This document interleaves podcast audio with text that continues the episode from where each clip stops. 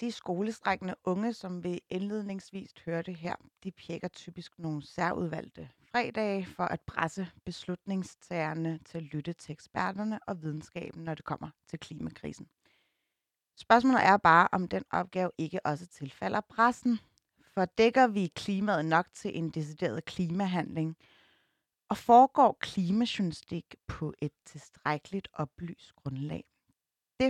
Skal vi diskutere i dagens kogepunktet. Velkommen til. Og til besvarelse af de spørgsmål bliver jeg jo selvfølgelig nødt til at garnere udsendelsen med en håndfuld klimajournalisterne. En af dem hedder Søren Bjørn Hansen. Du kommer fra Klimajournalisterne. Velkommen til. Tak. Så har jeg Julie Søgaard med, som er selvstændig øh, journalist og formand for Foreningen af Energi- og Miljøjournalister. Velkommen til, Julie. Tak. Og så har jeg Philip Knak, som er redaktør på Klimamonitor. Og velkommen til dig også. Tak. Mit navn er Phyllis Yassar, og du lytter altså til en udsendelse, hvor vi vil forsøge at komme ind under den smeltende indlandsis, og hvor fokuset altså bliver på mediernes rolle på den tækkende klimadagsorden. Philip Knap, jeg vil faktisk gerne indlede ved at spørge dig, kan du huske et skilsættende øjeblik i din journalistiske karriere, hvor øh, du blev sådan klimavagt? Øh, faktisk ikke. Det er sådan, det er sådan krøbet ind på mig øh, løbende. Jeg har altid været meget øh, sådan, jeg har, jeg har altid været orienteret omkring klimaet, men, øh, og, men, men min, min måde at skrive på det har været igennem andre stofområder. Øh, jeg har blandt andet været journalist ved Landbrugsavisen, hvor det jo øh, virkelig fylder meget klimaet. Øh, men, men der har jeg sådan, som journalist så skrevet om det løbende. Og sådan, så der har ikke været et defining moment for mig, desværre. Det kan jeg ikke give dig. Mm. Men nu er du jo så redaktør på Klimamonitor, som der udelukkende skriver om klima. Kan du komme ind på, hvad øh, er Klimamonitor sådan mission? Ja, vi, vi skriver jo for folk, som beskæftiger sig med klima, øh, hvilket jo er afsindig bredt. Det er jo nærmest alle brancher i hele Danmark. Øh, og, og det er typisk øh, folk, der er ledere i øh, virksomheder, som bliver nødt til at være orienteret om det her. Øh, det har vi undersøgt, så vi ved rigtig mange, cirka hver anden i hvert fald, øh, er, er ledere. Øh, så det, det er folk, som ved, okay, vi skal ligesom beskæftige os med det her. Øh, og så er det selvfølgelig alle de der bæredygtighedsansvarlige og klimachefer, som efterhånden dukker op. Og vi skriver så om, hvordan er det, man gør det her på den bedste måde. Øh, både i forhold til at nå det hurtigt, men også i forhold til at gøre det billigst muligt, så vi ikke øh, ender med at bruge en masse penge på noget, som ikke ender med at virke. Hvordan klæder man sine journalister på til den opgave? Ja, øh, godt spørgsmål. Jeg har faktisk øh, to kolleger, som... Øh, ja, I en lille redaktion, ikke? Ja, vi er tre journalister i alt øh, på Klimamonitor. Og faktisk så vil jeg sige, at mine kolleger er klogere end mig. Øh, jeg, var, jeg, var, jeg arbejdede med byudvikling før øh, på Byrum Monitor, hedder det. Øh, og jeg blev så hyret over som redaktør, fordi jeg vidste noget om at drive et niche-medie. Og, øh, og så fordi jeg havde skrevet om klima for Byrum Monitor. Jeg var ligesom ham, der havde skrevet om øh, træbyggeri og alt det der. Mm. Øhm, men så mine to kolleger er faktisk sådan mere hardcore klimajournalister. Øh, Rasmus Svaneborg og Mads Nyvold. Øh, så det er faktisk dem, der ved. altså tit så er det dem, der må øh, fortælle mig noget, nogle ting, som jeg ikke vidste i, i forvejen. Men alt i alt så er det faktisk utroligt kompliceret, og det er meget fra stofområde til stofområde, hvor vi bliver nødt til at sætte os ind i virkelig mange komplicerede øh, ting, og mange af vores artikler, de tager uger at researche øh, tidligere på nogle medier, så har jeg været nogle steder, hvor, hvor man kommer ind og så, okay, her kan jeg se en historie, så interviewer man en kilde, og så har man den historie. Men det her, det er så kompliceret, der er så mange løse ender, man skal finde ud af, hvad sker der, hvis jeg brænder noget træ af, hvor kommer det træ fra, øh, hvad vil der være sket med det, hvis det blev i skoven, og det kræver, at man involverer rigtig mange forskellige kilder og fortæller, eller hører, hvad sker der i jeres ende, øh, så det er enormt kompliceret. En stor kabale, der skal gå op. Ja. Øh, Søren Bjørn Hansen, du har jo skrevet om klimaet meget længe, før nogen sådan mainstream-medier gjorde det til sit egentlige varemærke. Øh, prøv lige at ja, sætte et par ord på, hvornår mm. du så lyset. Jeg ved ikke, om jeg så lyset så meget, som jeg måske så mørket. Øh, altså første gang, jeg sådan kan huske, at jeg har øh, beskæftiget mig sådan specifikt med klima, har været, øh, da jeg, øh, mit første faste job øh, som journalist på Illustreret Videnskab tilbage i 2008, hvor jeg skrev om, fra den kan man sige, meget klimaforskningsmæssige øh, øh vinkel, om øh, de her store øh, ishylder, på Antarktis, som øh, var begyndt at kollapse. Og det, det var sådan en meget konkret ting, hvor, jeg, hvor, jeg gik, hvor det gik op for mig, okay, det er faktisk, det bliver meget hurtigt, meget alvorligt, det her. Øhm, så jeg fulgte det lidt inden også, som, og i, i, jeg, også på Illustreret Videnskab som nyhedsredaktør for, eller for den sektion, der hedder Ny Viden. Øhm, men jeg var miljø øh, funderet i forvejen, og i min praktiktid skrev jeg meget miljø, og, øhm, og der var jeg også allerede lidt omkring, øh, omkring klimaforandringer.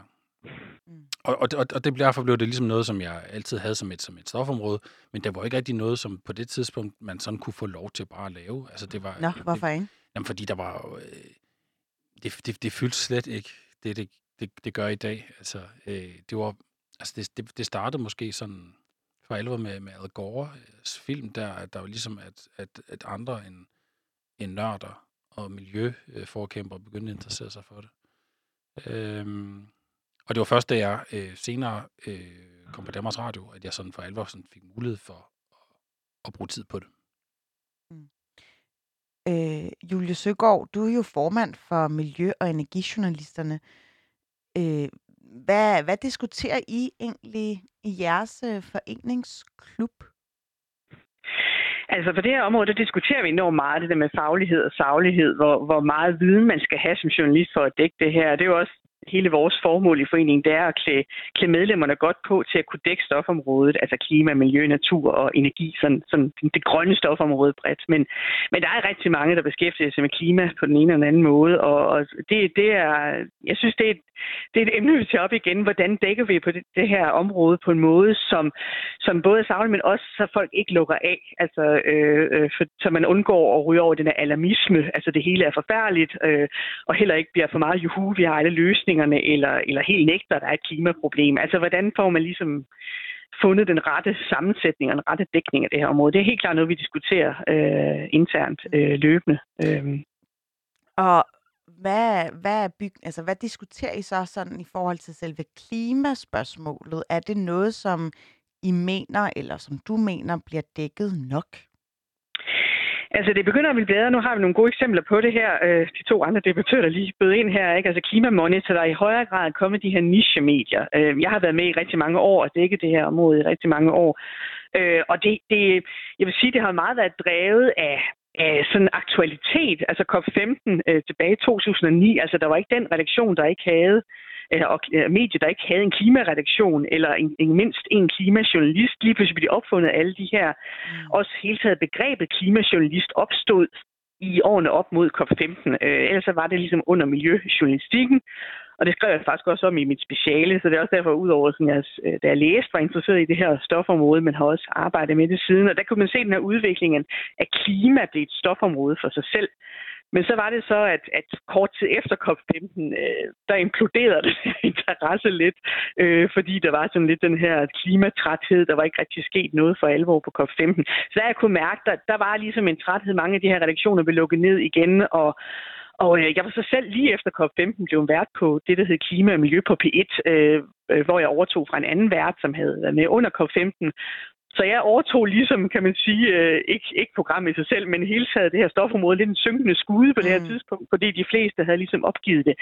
Og der kunne jeg mærke, at erhvervslivet og andre aktører, altså der ikke var på det her toppolitiske niveau, de var stadigvæk med, fordi som erhvervslivet sagde på det tidspunkt, jamen det kommer jo på et eller andet tidspunkt, vi skal forholde os til det. Så der var nogle enkelte, sådan, jeg vil sige, på det niveau og på græsrodsniveau, som man stadigvæk kunne mærke, at der var en entusiasme. Men ja, altså både journalistisk og politisk var det meget nedprioriteret på det tidspunkt. Øhm, men så synes jeg efterhånden, det er kommet op i omdrejninger igen i et eller andet omfang, og jeg synes, det er rigtig positivt med alle de her niche-medier, øh, som, som er dukket op her de sidste to-tre år, vil jeg sige. Og er de her niche-medier mere eller mindre øh, et, et fingerpeg om, at det er kompliceret stof, at øh, bedrive eller arbejde med som journalist, at det øh, forudsætter, at man skal have en vis øh, altså faglighed for at dykke ned i, øh, i, i noget, som nogle gange kan være ret teknisk og øh, altså trækker på, på en vis øh, altså faglig ekspertise for at ligesom beskæftige sig med miljø og klima.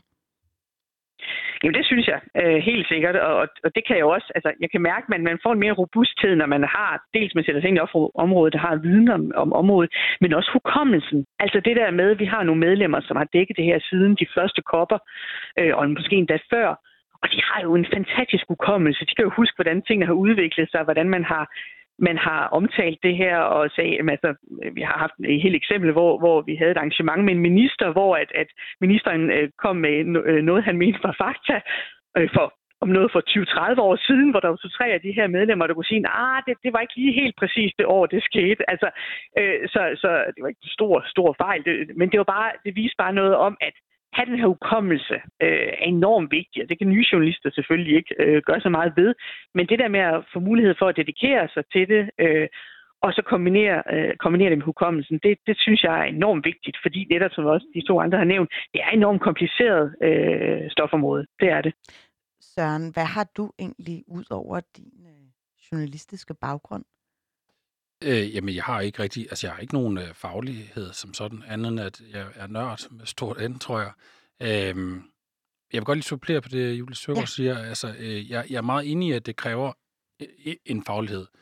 Og min klare opfattelse er, at øh, øh, der er generelt en manglende forståelse for, øh, hvad naturvidenskab er, og hvordan det fungerer i, i, i, i den danske mediebranche, nok i hele taget i mediebranchen. Øhm, og det er, det er en begrænsning. Og, og det betyder, at vi, vi, vi... Det er en af grundene til, at vi, vi, vi er bagud. Fordi at vi har måttet diskutere nogle ting, som var videnskabeligt åbenlyste øh, meget længe, øh, fordi at folk ikke forstod, hvordan videnskab fungerer. Og vi ser det stadigvæk. Øh, altså jeg kæmper øh, stadigvæk, vil jeg sige, nogle gange med, med øh, særligt journalistiske ledere, som ikke forstår, øh, hvordan videnskab fungerer, og derfor tror de, at, øh, at man kan stille en øh, klimabenægter over for en, øh, en, en klimaforsker og sige, jamen, så kan de, de skulle ligesom diskutere det her emne. Øh, og det er, fordi man ikke har forstået, hvad, hvad, hvordan videnskab fungerer, hvordan videnskabelig metode fungerer, hvordan det er, videnskaben når frem til nogle sandheder. Øh, og det, det er altså stadigvæk et problem. Og det er, også der er sådan et erkendelsestab for ja, hvordan den journalistiske proces Jamen, det, jeg synes, journalistikken er, er dårligt klædt på til at, øh, at behandle videnskab, fordi at journalistik handler om, at der skal være en, en eller anden form for balance. Ikke? Man har en part på den ene side og en part på den anden side. Og så er der måske en, e, e, en ekspertkilde også. Og så, når det handler om det ekspertkilden siger, altså fakta, så kan man ikke have to parter på samme måde, som man ellers vil have. Det er det, man kalder journalistisk balance, men som i forhold til for eksempel klima, eller det kunne være corona, vil være falsk balance. Fordi man mm. har på den ene side nogen, der repræsenterer videnskabelige fakta, og så nogen, der bestrider videnskabelige fakta, øh, som står uden for konsensus, kan man sige. Og det, det sker stadigvæk, desværre, ret ofte. Ja, det er klart. Øhm, jeg vil gerne lige rykke lidt videre i forhold til, at den britiske avis The Guardian har nemlig taget den redaktionelle beslutning om, at man ikke skriver om klimaforandringerne, men om klimanødsituationen og klimakrisen. Øh, og derfor kunne jeg godt tænke mig at spørge dig, Philip, øh, hvilke overvejelser gør I jer i forhold til, hvordan I framer den her øh, problemstilling? Vi har ikke nogen sådan vedtaget beslutning om, at vi skal skrive det ene eller det andet, men vi, øh, vi har løbende diskussionerne om det.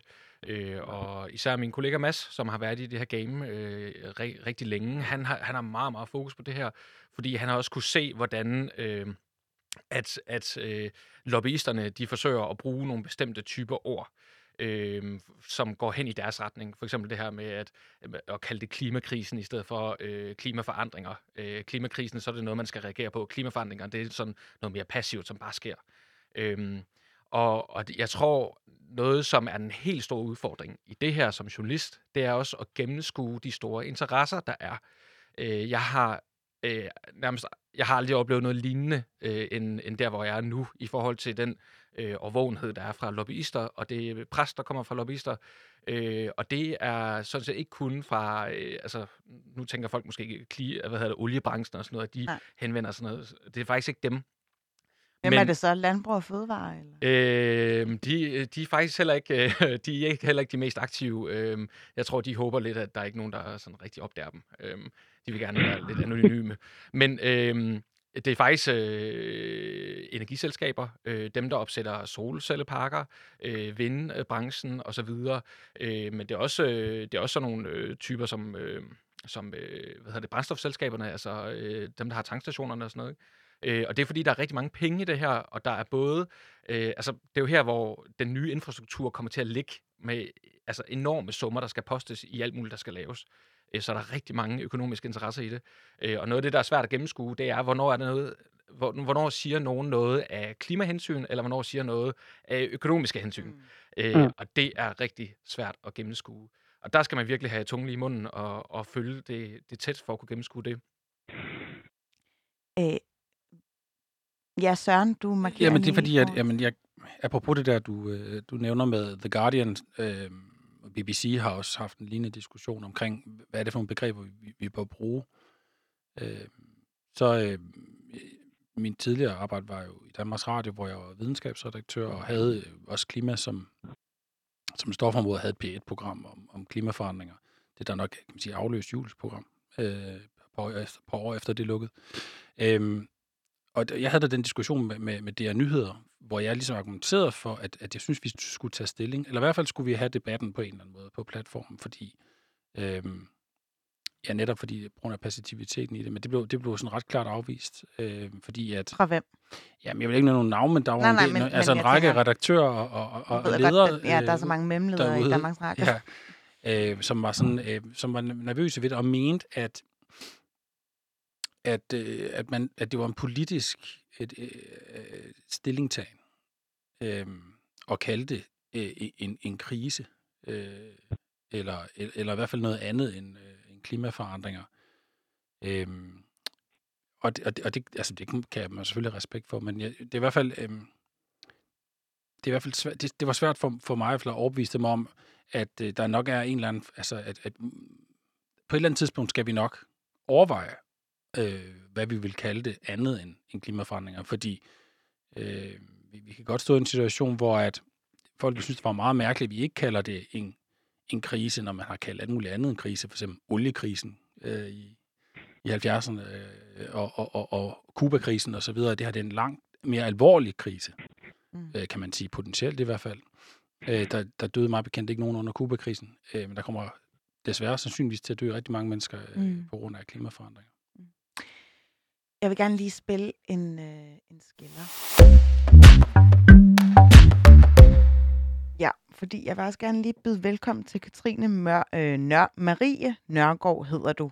Øh, ja, det gør. Du arbejder som freelance journalist, og du er også kommunikationsmedarbejder på Plan Børnefonden. Men inden du sådan kom i rigtigt job, og har skrevet her mit manus, så lavede du et meget interessant debatindlæg øh, på Fagbladet Journalisten med titlen Tiden er inde til at styrke klimajournalistikken. Hvorfor skrev ja. du det? Det skrev jeg, fordi jeg, jeg lige havde færdiggjort mit speciale øh, fra RUK i fagene journalistik og miljøplanlægning. Jeg havde undersøgt, hvordan danske medier øh, kan styrke deres klimajournalistik Øh, ja, så derfor, og det er ud fra de resultater, at jeg skrev det her debatindlæg. Mm. Og nu er det ikke fordi, at vi har tid til at læse helt dit speciale igennem, selvom det faktisk virker lidt til lokkende ud fra dagens tematik. Men kan du lige øh, overordnet sige noget om, hvad var det mest slående resultat? Øh, man kan sige, det som jeg undersøgte jo, jeg havde, jeg havde fat i 17 forskningsartikler, hvor jeg, hvor jeg virkelig dykket ned i de resultater, som de forskningsartikler kom med. Det her med, hvor, hvilke udfordringer klimajournalistikken står for, men også de løsninger, der så kan være på de udfordringer. Og da jeg så havde opstillet de her løsninger, øh, som jeg har opsummeret i seks punkter, det fremgår også i debatindlægget, så var jeg inde og kigge på de danske nyhedsmedier, for ligesom at prøve at danne et overblik over, hvilke nyhedsmedier, der egentlig allerede gør de her ting, altså allerede er med til at styrke klimajournalistikken, hvis man kan kalde det det. Og jeg synes, det var meget slående at få medier, der egentlig allerede gjorde det, som jeg i specialet kalder god klimajournalistik. Altså, at de, der var kun fem, jeg pegede på fem danske medier, som rent faktisk allerede er i gang med at styrke klimajournalistikken. Og hvem var de?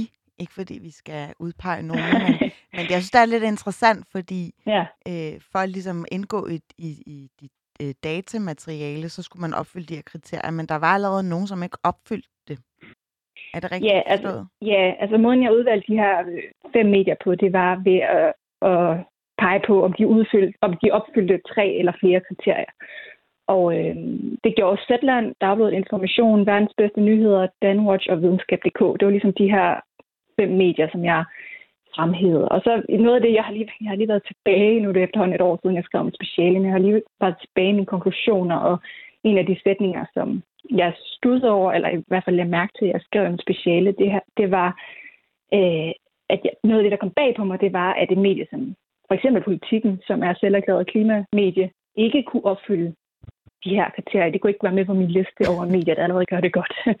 Så det var noget af det, jeg, jeg, der var slående. Men egentlig så synes jeg, at det er mest slående, at der ikke er flere medier, der var med på den liste. Mm. Desværre. Hvad siger I til det, som uh, Katrine Marie riser op her? Altså, der er ikke nogen af jeres respektive medier, som er med i ens undersøgelse. Ja, Hvordan kan det være? Altså, jeg vil, også, jeg vil sige, jeg repræsenterer ikke et medie så meget som et bureau, som Nej. vi laver ting for, mm-hmm. for andre, kan man sige. Jeg har ikke selv, øh, vi trykker ikke noget selv. Øhm, altså, jeg, jeg, jeg, jeg, altså, det er jo en relativt ny ting af politikken at, at gøre sig altså gældende her for alvor. Altså, der, Danmarks førende klimaavis. Jamen, der er sket meget, men det er, men det er, det er ret kort tid, på ret kort tid, fordi øh, politikken og de andre store dagblade, JP og Berlingske osv., de har nedlagt alle sammen i nullerne deres øh, videnskabstillæg, hvor det her normalt eller tidligere hørt til. Ikke? Mm. Øhm, der var der var stort set ikke nogen, der, der dækker det område øh, på, de, på de aviser længere. Der sidder måske en enkelt mand, og det tror jeg, der var et vakuum der. Det havde været svært for dem at løfte det, efter, øh, som Julie fortalte, altså efter at den store interesse omkring COP15. Øh, så det overrasker mig egentlig overhovedet ikke. øh, mm. Information har været særligt god til at dække mm. det, for mm. min mening. Øhm. Katrine Marie, øh, hvad gav du så sådan nogle øh, vejledninger til, hvordan øh, mainstream-medierne, eller for eksempel politikken, så kunne, kunne ruste deres klimajournalistik? Fordi du, du er jo ret, øh, du råber vagt i gevær i forhold til det der debatindlæg i Fagbladet Journalisten, men, men har du så efterfølgende prøvet at konsultere nogle af de her store medier for at sige, I kan altså godt gøre det bedre? Jeg har ikke konsulteret. Altså, det var mit forsøg på at nå ud til lidt flere medier, var jo at skrive det her debatindlæg. Men, og det var hele ideen med at skrive det debatindlæg, var jo også, at jeg håbede på, at der var flere medier, der kiggede på de meget konkrete, eller i hvert fald semi-konkrete råd, som jeg opstillede i debatindlægget. Og, og det vil egentlig være, være med det udgangspunkt, som ja, at jeg, jeg håber, at medier vil kigge på dem og lade sig inspirere af det. Øh, og måske også kigge på nogle af de medier, som rent faktisk allerede har taget det til sig og formår at løfte det på et, op på et vist niveau. Må jeg, må, må jeg høre? Jeg, jeg er jo lidt nysgerrig, fordi jeg, øh, jeg, jeg, jeg er jo redaktør på Klimamonitor, men vi er ejet af politikken. Øh, ja. Det er vores øh, modavis. Øh, hvad var det, der gjorde, at lige præcis politikken ikke øh, blev listet som en, øh, en, en, et klimamedie, eller, eller hvad det nu var? Jamen, jeg tænkte nok, at jeg ville få det spørgsmål, så jeg var inde i at kigge i mit bilag. Øh, som jeg, jeg har skrevet, øh, at altså, det skal lige siges, at min, det, det forskningstunge i mit speciale er jo ikke, jeg har jo ikke været inde og dybde øh, analysere hver enkelt danske medie, men det har, det har været sådan en rimelig overfladisk undersøgelse af medierne, øh, og det er derfra mine konklusioner er blevet lavet. Men politikken, netop politikken, var jeg inde og kigge på i relativt lang tid, fordi jeg, jeg, jeg havde en fornemmelse af, at de måske kunne opfylde de her kriterier, men jeg kunne kun ligesom krydse to kvalitetskriterier af. Og hvad var det, øh, undskyld? Ja, det, øh, det, det kriterie, der hedder, jeg har kaldt det problemerne, kompleksiteten og udtalelserne i perspektiv. Og så øh, journalistisk fordybelse, og i det ligger også, at man har journalister, der ligesom dykker ned i klimajournalistikken og får lov til at sidde og nørkle med det, og rent mm. faktisk blive eksperter på området i sidste ende. Men derudover så var der jo også de andre kriterier, som er, øh, der er et kriterie, der hedder eksperimentere med fremstilling, form og fremgangsmåde. Så har man forskellige underpunkter herunder. Så er der noget øget samarbejde på tværs, altså at indgå samarbejde med andre medier, så man rent faktisk får øh, ja, udvide sin, sin dækning på den måde. Så er der øh, læserne kræver støtte, har jeg kaldt et punkt også, konstruktiv løsningsorienteret journalistik. Øh, og så er der et, et, et lidt øh, anderledes punkt, som hedder alternative mediers vigtige rolle i at sætte fokus på klima. Så der er nogle nichemedier, medier, som rent faktisk, øh, eller man, nichemedier i sig selv kan have en styrke i at være et nichemedie, fordi de måske har nogle andre ressourcer. øh, til at dække klimajournalistikken. Men, øh, men fik du slet Ja. ikke lyst til at øh, kaste dig ud i klimajournalistikken nu, hvor du ligesom havde afdækket, at der var faktisk en række medier, som ikke gjorde det godt nok? Jo, jeg har også jeg har, øh, kastet mig lidt ud i det. Jeg har skrevet, for, jeg har skrevet nogle få artikler for videnskab.dk sidenhen, og også bidraget til, øh, til et nyt klimamedie, eller bæredygtighedsmedie, tror jeg, de kalder det, som kommer i det nye år, øh, et magasin.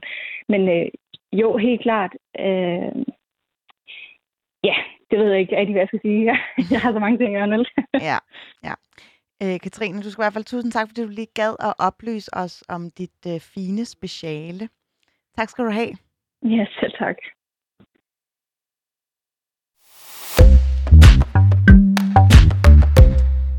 Og ind kommer simpelthen øh, min øh, chefredaktør på Radio Loud, Simon Andersen, også tidligere øh, nyhedschef på Berlinske, så jeg skal lige pludselig opføre mig ordentligt.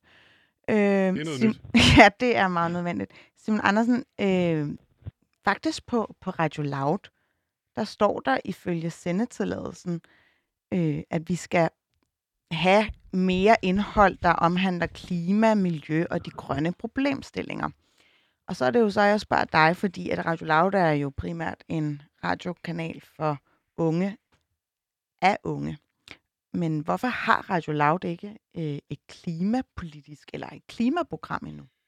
Øh, per 1. februar har vi et program, der hedder Revolution, som øh, handler om øh, en lang række af de øh, problemstillinger, vi ikke tager alvorligt. Det kan være klimakrise, naturkrise osv., og så prøver vi at få det integreret øh, deri. Det har vi... Øh, det har vi ikke gjort nu, øh, og jeg tror, øh, nu skal jeg jo ikke rigtig kunne snakke på mine forgængeres vegne, men jeg tror, at øh, de fleste klimaprogrammer keder jo folk frygteligt. Der er jo ingen, der gider at høre til dem.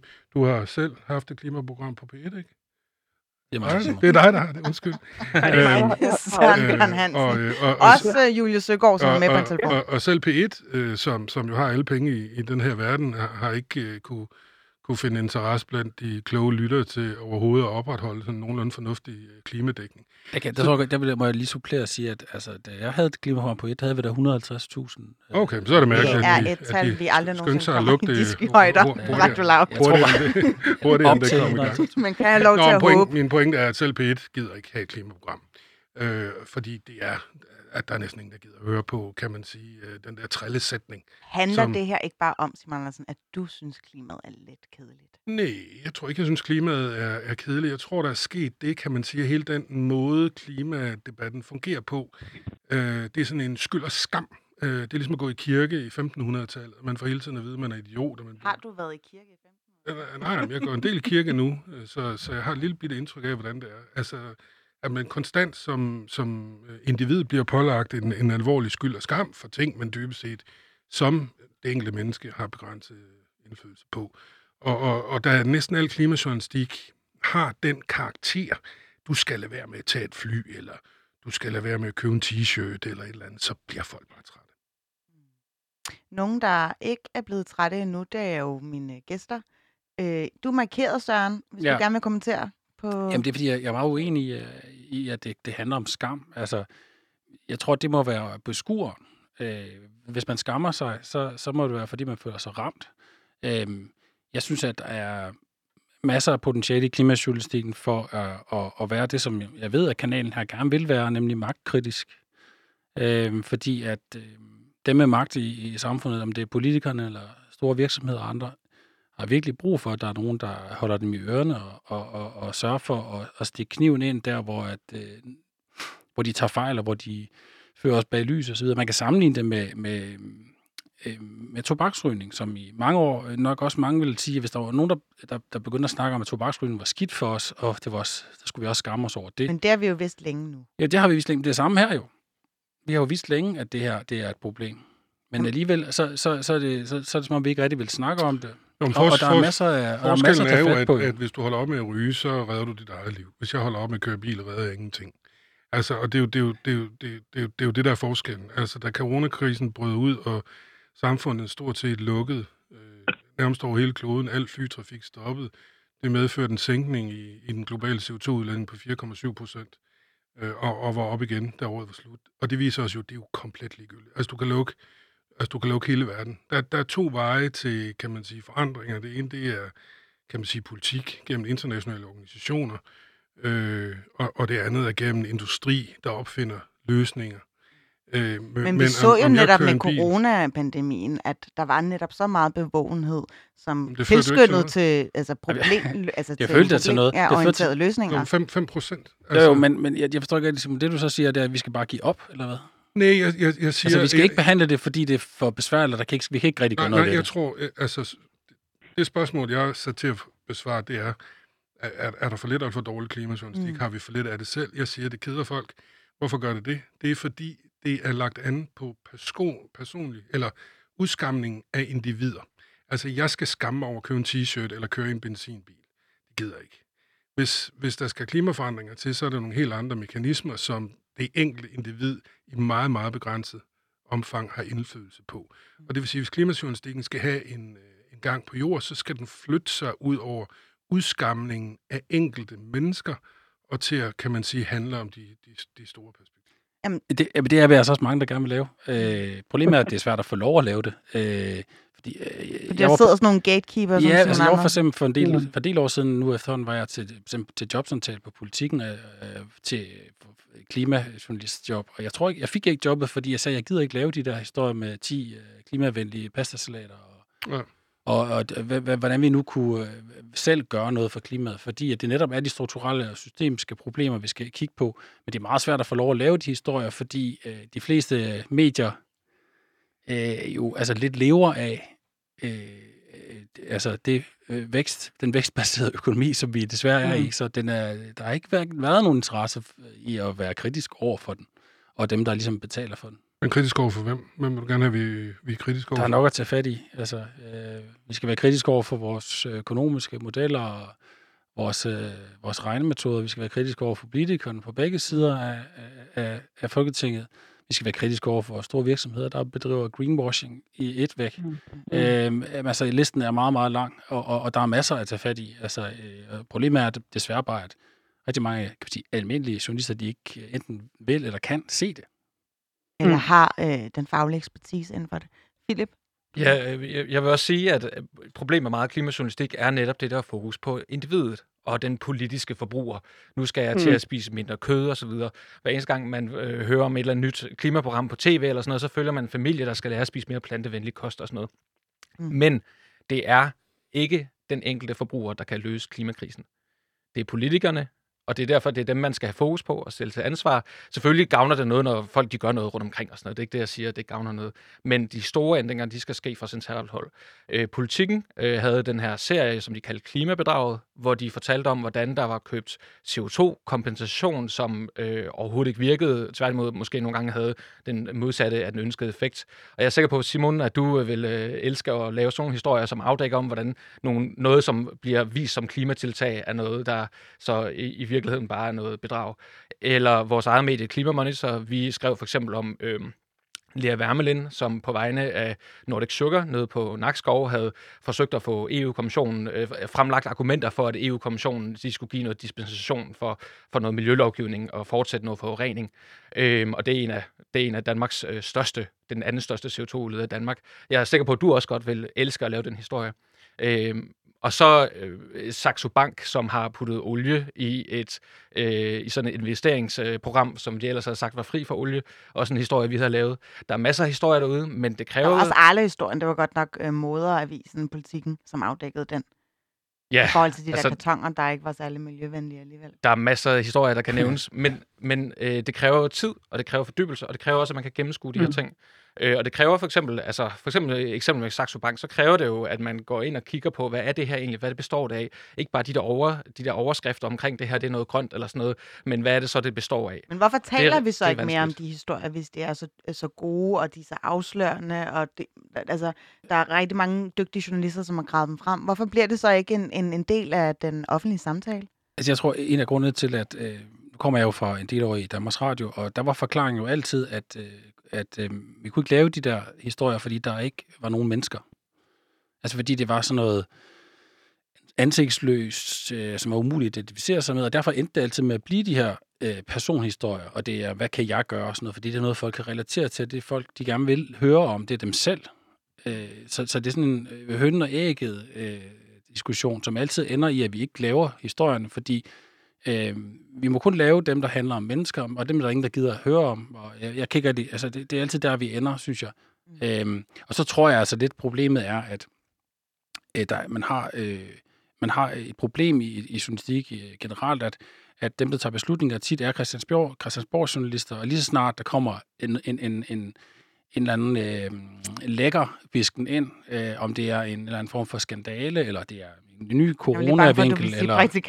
nej, nej, det var mere et spørgsmål, mere altså, i forhold til, at øh, det kan være, der er en ny detalje i Mink-sagen, eller et eller andet, så har det med at tage fokus fuldstændig fra, mm. noget, fra, ja. fra det andet, og det, det, det, det Anerkender du det, Simon Andersen, at der er ja, noget, det, det, der det tror jeg, jeg anerkender. Det, det, det, det er jo nok udtryk for det samme, at, at, at, det, at det keder folk. Jeg tror bare, man skal tilbage til årsagen, det er, at at, at man har forsynet hele befolkningen med skyld og skam, og derfor er der ingen, der gider at høre på det mere. Men, men, men, men hvilke hensyn bør man så som journalist eller redaktør tage for at ligesom synlig, synliggøre øh, klimaforandringer? Jamen, jeg synes ikke, man skal tage noget hensyn. Det er ligesom om, at det er ligesom om, at klima, kan man sige, entusiaster, hvis man må bruge det ord, påberåber så sådan en eller anden nødret, der gør, at de almindelige mekanismer for journalistik eller politik sættes ud af kraft, at der sådan skal være et særligt konsensus om, at hele verdens journaliststand skal træde sammen og holde hinanden i orden, øh, øh, øh, i hånden og svæve troskab mm. til, mm. til en bestemt måde at dække øh, øh, klimaet på. Det, det, det synes jeg bliver... Altså, jeg, jeg bliver så træt af at bare tænke på det. Og, og faktisk synes jeg, altså, i betragtning af, hvor Øh, er det ikke lidt boomeragtigt, at du bliver træt af kærter? Jo, men, men altså, jeg synes jo, jeg synes jo, altså information skriver nærmest ikke om andet end klima. Politikken skriver, hvad 80 procent af politikken handler om klima. Alt handler om klima. øh, og, og, og, det er jo det, og det er jo derfor, at øh, folk kan jo ikke holde det ud. Julie, er det rigtigt, at vi som øh, gængse mennesker, nu tænker jeg uden, øh, ud over pressestanden, at vi, man kan simpelthen ikke holde ud at læse om klima?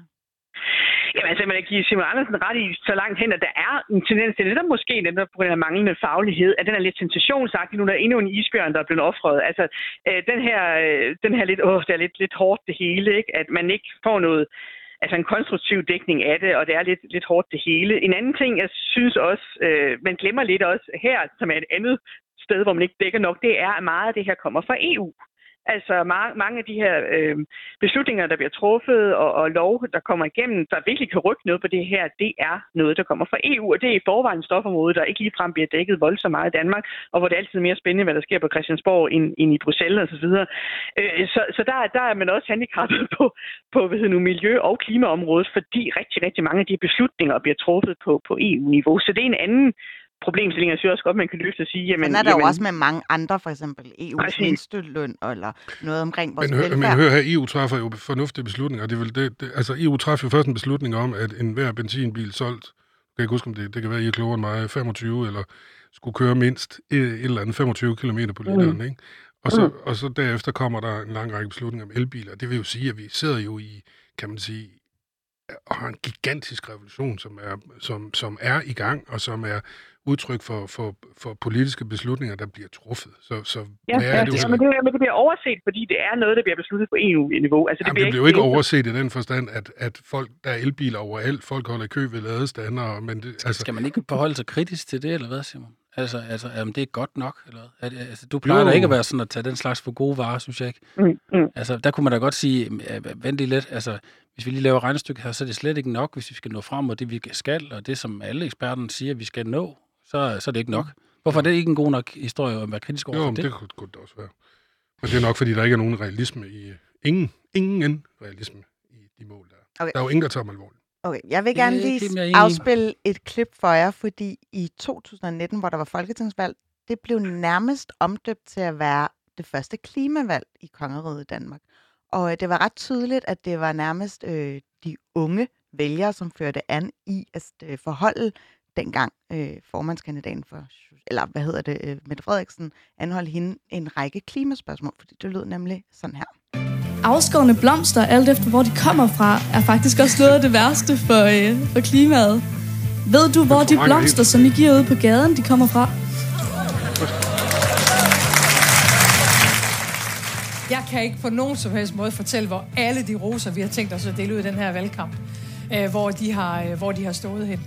Øh, og jeg kommer heller ikke til at lade være med at dele roser ud i valgkampen. Synes du ikke, at det er underligt, at et kilo kød koster 35 kroner i forhold til det, det CO2-aftryk, det giver på, på miljøet? Vil man kunne løse klimakrisen ved bare at fyre nogle afgifter på kød? Nej, det vil man ikke. Vil man tage et skridt? Ja, det vil man. Ja, det vil man.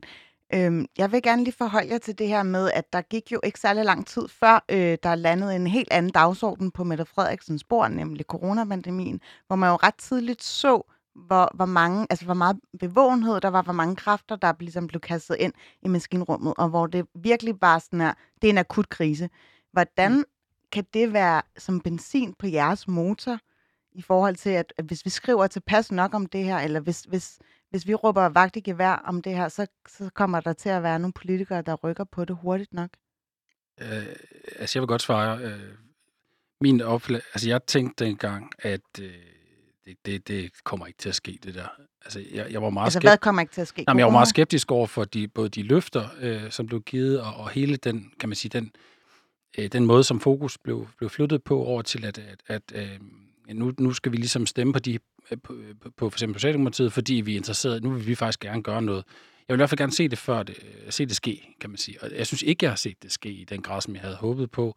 Øhm, og det, jeg, jeg tror egentlig, at der er mange vælgere, øh, særligt de unge, der har det lidt på samme måde. Og jeg synes, at der er alt, alt mulig grund til at være kritisk over for den, den måde, vi har den, den førte klimapolitik. Jeg synes meget, det, det, det er skåltaler og mm. Og, og, og, og det er sådan øh, tiltag, som er, øh, handler om løfter langt ud i fremtiden, og vi har en klimaminister, der synes jeg, har brugt tid på at være i fjernsynet og på øh, lave explainer-videoer og YouTube, og øh, Øh, han har endda en, en, en, en, øh, en podcast, øh, jeg er ikke mere klar over, om to gange om måneden, er der en, en time lang interview med, hvor han interviewer forskellige og sådan noget, inden han har brugt tid på at lave politik, og det synes jeg ikke, han bliver, altså holdt nok øh, til ansvar for. Øh, og, og det gælder jo ikke kun ham. Altså, der, der, der, jeg synes, at vi har været, det, det er blevet for købt for lidt. Mm.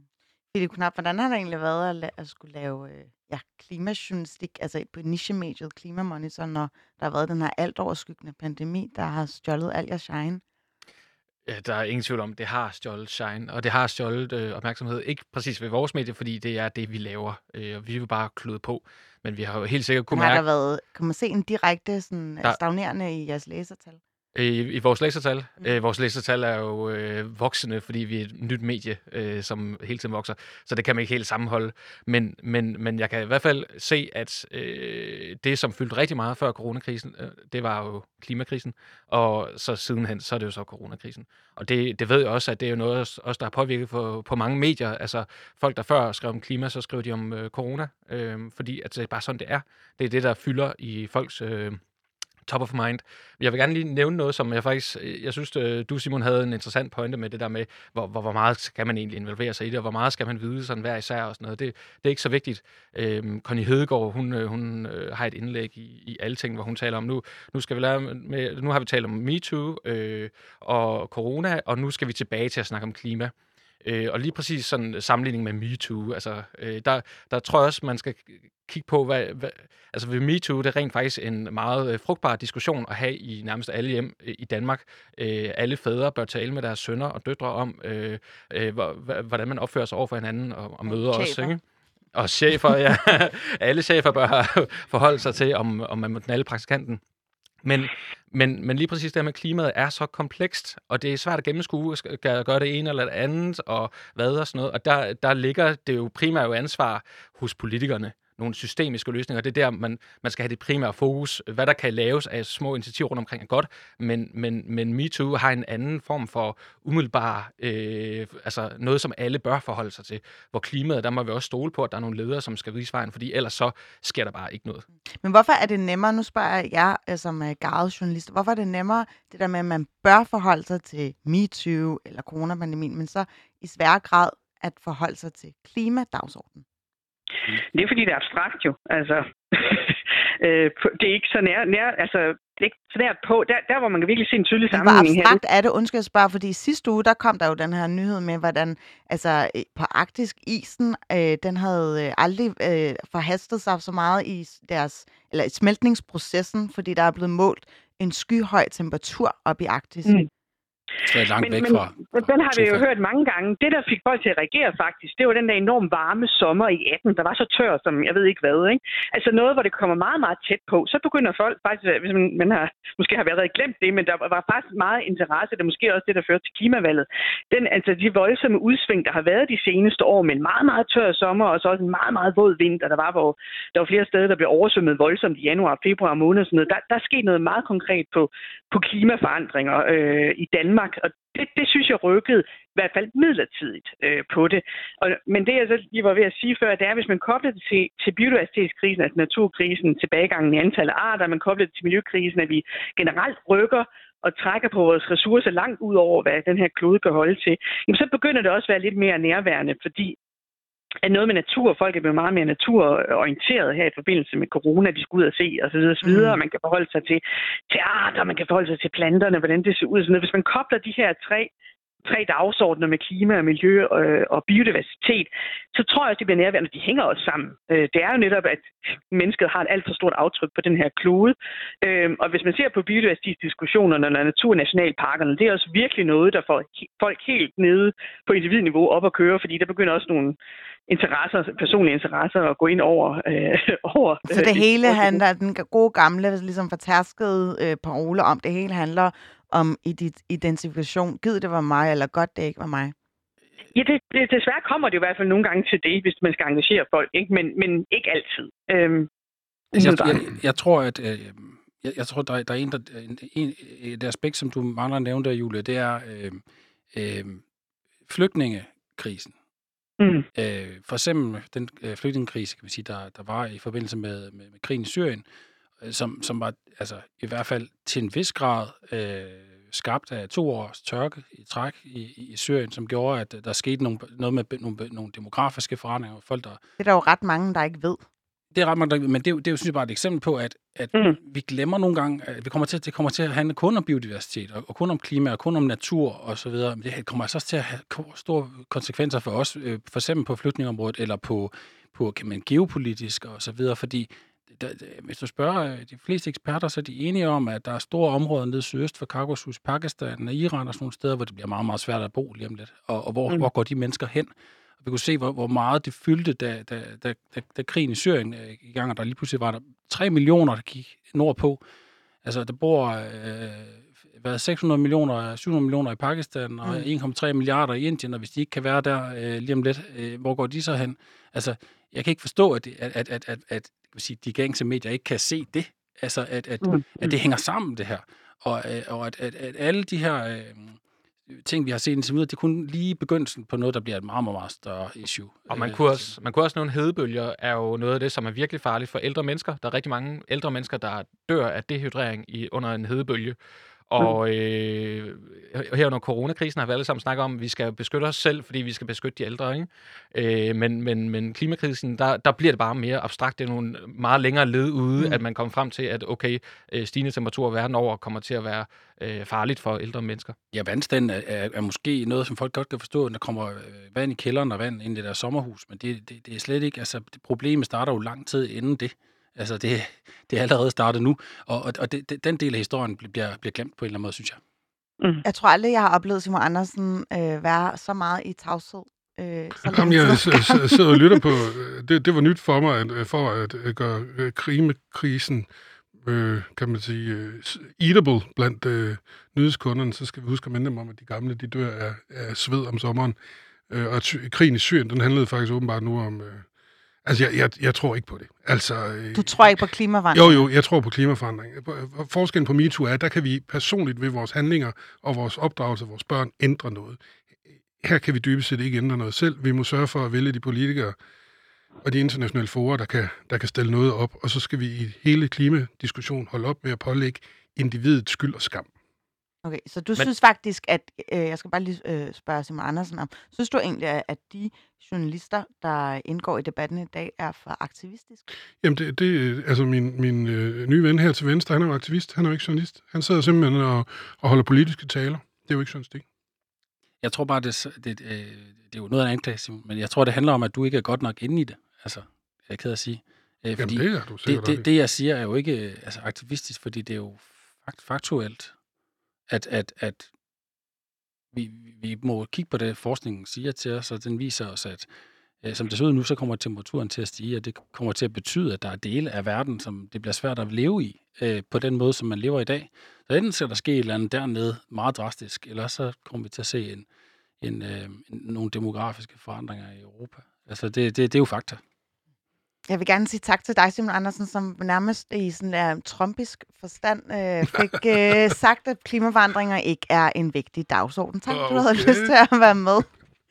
Jeg afspiller nemlig lige en, en helt anden type. It is not a secret that COP26 is a failure. It should be obvious that we cannot solve a crisis with the same methods that goes into it in the first place.